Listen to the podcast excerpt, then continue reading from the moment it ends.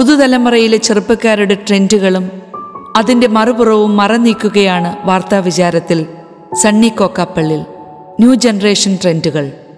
സത്യം അറിയാനെന്ന പേരിൽ goodness T വിയിൽ തിങ്കളാഴ്ചകളിൽ രാത്രി എട്ട് മുപ്പതിനുള്ള ചോദ്യോത്തര പരിപാടി ശ്രദ്ധേയമാണ്. തലശ്ശേരി അതിരൂപതാ സഹായം എത്രാനും പ്രശസ്ത ദൈവശാസ്ത്ര പണ്ഡിതനുമായ മാർ ജോസഫ് പാംപ്ലാനിയാണ് യുവജനങ്ങളുടെ ചോദ്യങ്ങൾക്ക് ഉത്തരം നൽകുന്നത്.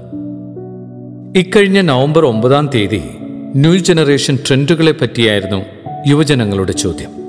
അതിലൊന്ന് ഡാവിഞ്ചി കോഡിനെ കുറിച്ചായിരുന്നു. ഈ പേരിലുള്ള പുസ്തകവും സിനിമയുമൊക്കെ കഴിഞ്ഞ ഏതാനും വർഷങ്ങളായി അനേകരെ ആകർഷിക്കുകയുണ്ടായി. ഇതിനെപ്പറ്റിയുള്ള ചില കുട്ടികളുടെ ചോദ്യം കേൾക്കുമ്പോൾ ലജ്ജിച്ചു തല താഴ്ത്തുന്നു ഡാവിഞ്ചി കോഡിൽ പറയുന്ന കാര്യങ്ങൾ കുറെയൊക്കെ വാസ്തവമാണെന്ന് നിരവധി യുവജനങ്ങൾ വിശ്വസിക്കുന്നുണ്ട്.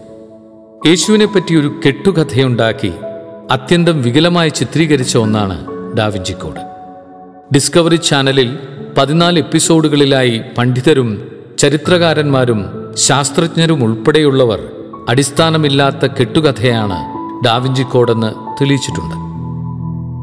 ഡാൻ ബ്രൗൺ എന്ന വ്യക്തിയുടെ ഭാവനയിൽ വിരിഞ്ഞ ഒരു നുണക്കഥയെ അന്ധമായി വിശ്വസിക്കാൻ തക്കവിധം വിശ്വാസ ശൈഥില്യം ബാധിച്ചവരാണോ നമ്മുടെ യുവജനങ്ങൾ? കെ സി വൈ എമ്മിന്റെ പേരിൽ വന്നവരിൽ നിന്നാണ് ഈ ചോദ്യം ഉയർന്നതെന്ന് ഓർമ്മിക്കണം. കഴിഞ്ഞ കാലങ്ങളിൽ നിരവധി യുവജനങ്ങൾ ഡാവിഞ്ചി കോഡിന്റെ വാസ്തവികതയെ ന്യായീകരിച്ചുകൊണ്ട് എന്നോട് പങ്കുവച്ചിട്ടുണ്ട്. നമ്മുടെ മതബോധനത്തിന്റെ പോരായ്മയാണ് ഇത്തരം അപജയങ്ങൾക്ക് കാരണമെന്ന് നാം വിശ്വസിക്കേണ്ടിയിരിക്കുന്നു. യേശുവിന് മഗ്ദല്ല മറിയത്തിൽ ഒരു കുഞ്ഞു ജനിച്ചുവെന്നും അതിന്റെ പിൻഗാമികൾ ഫ്രാൻസിൽ ജീവിച്ചിരിപ്പുണ്ടെന്നും അത് ശാസ്ത്രീയമായി തെളിയിക്കുന്നുവെന്നും ഒരു വിഡ്ഢി എഴുതിയത് കണ്ടപ്പോഴേക്കും സഭയുടെ അടിസ്ഥാന പ്രമാണങ്ങളെ ഉപേക്ഷിക്കാൻ തക്കവിധം ബുദ്ധിമരവിച്ച യുവജനത്തോട് പന്ത്രണ്ട് കൊല്ലം സൺഡേ ക്ലാസ്സിൽ പോയി എന്തിനു സമയം കളഞ്ഞുവെന്നാണ് ചോദിക്കാനുള്ളത്. ഒരർത്ഥത്തിൽ സഭ ഗൗരവമായി ഇനിയും ചിന്തയിലെടുക്കാത്ത ഒരു വിഷയമാണിത്. പന്ത്രണ്ട് വർഷം തുടർച്ചയായി മതബോധനത്തിൽ മുഴുകിയിട്ടും ഒരു സങ്കീർത്തനമെങ്കിലും കാണാതെ ചൊല്ലാനോ ഏതാനും വാചകങ്ങളിൽ ഒരു സ്വയം പ്രേരിത പ്രാർത്ഥന ചൊല്ലാനോ അറിയാത്തവരായി കുട്ടികൾ പുറത്തേക്ക് വരുന്നു. പാഠത്തിന്റെ അവസാനം കൊടുത്തിരിക്കുന്ന ചോദ്യോത്തരങ്ങൾ കാണാതെ പഠിച്ച് പരീക്ഷയിൽ മാർക്ക് മേടിക്കുന്നതല്ല മതബോധനം. സഭയുടെ അടിസ്ഥാനമായ വിശ്വാസ പ്രമാണത്തെ ആഴത്തിൽ പഠിപ്പിക്കാത്തതാണ് ഒരു പ്രധാന പോരായ്മ. ക്രിസ്തീയ വിശ്വാസത്തിൽ ആഴപ്പെടാൻ ഉതകുന്ന ക്രിസ്തീയ ജീവിതശൈലിയെ പരിശീലിപ്പിക്കുന്ന ഒരു പാഠ്യപദ്ധതി ഇനിയും ഉരുത്തിരിഞ്ഞു വരേണ്ടതുണ്ട്. ഇല്ലെങ്കിൽ ആരെങ്കിലും എന്തെങ്കിലുമൊക്കെ എഴുന്നള്ളിക്കുമ്പോൾ അതിന്റെ പിന്നാലെ എടുത്തുചാടി പോകാതിരിക്കില്ല.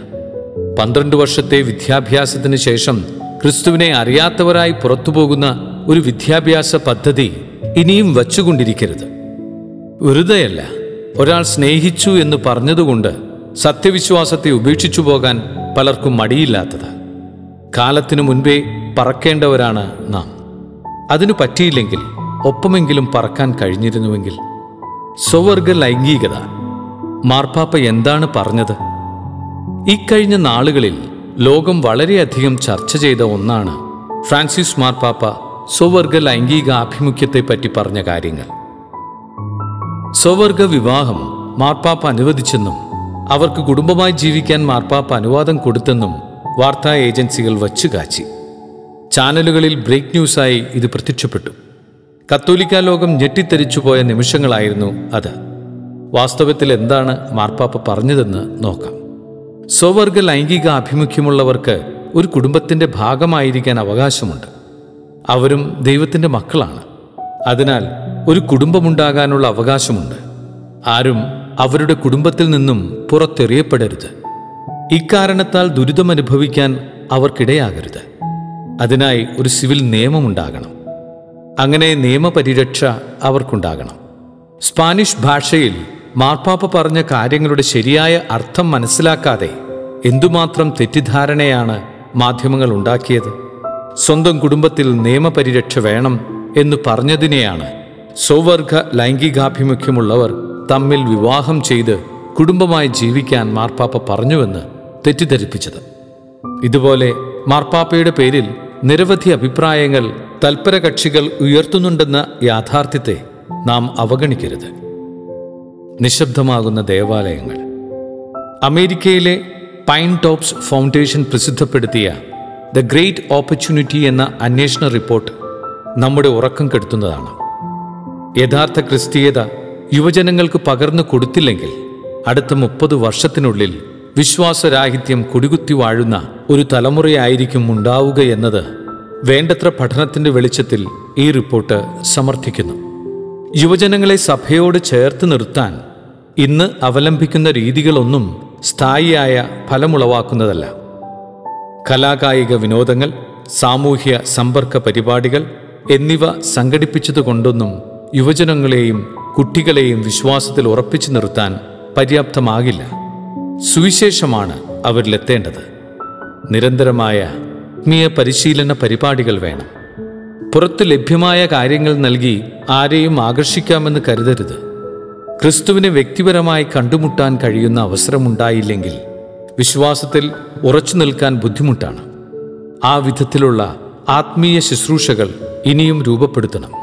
സുവിശേഷ പ്രഘോഷണവും പ്രേക്ഷിത പ്രവർത്തനവും വളരെയധികം വർദ്ധിപ്പിക്കണം. ആധികാരികമായ ഈ പഠന റിപ്പോർട്ട് അമേരിക്കയിൽ മാത്രമല്ല ലോകമെങ്ങും പ്രസക്തിയുള്ളതാണ്.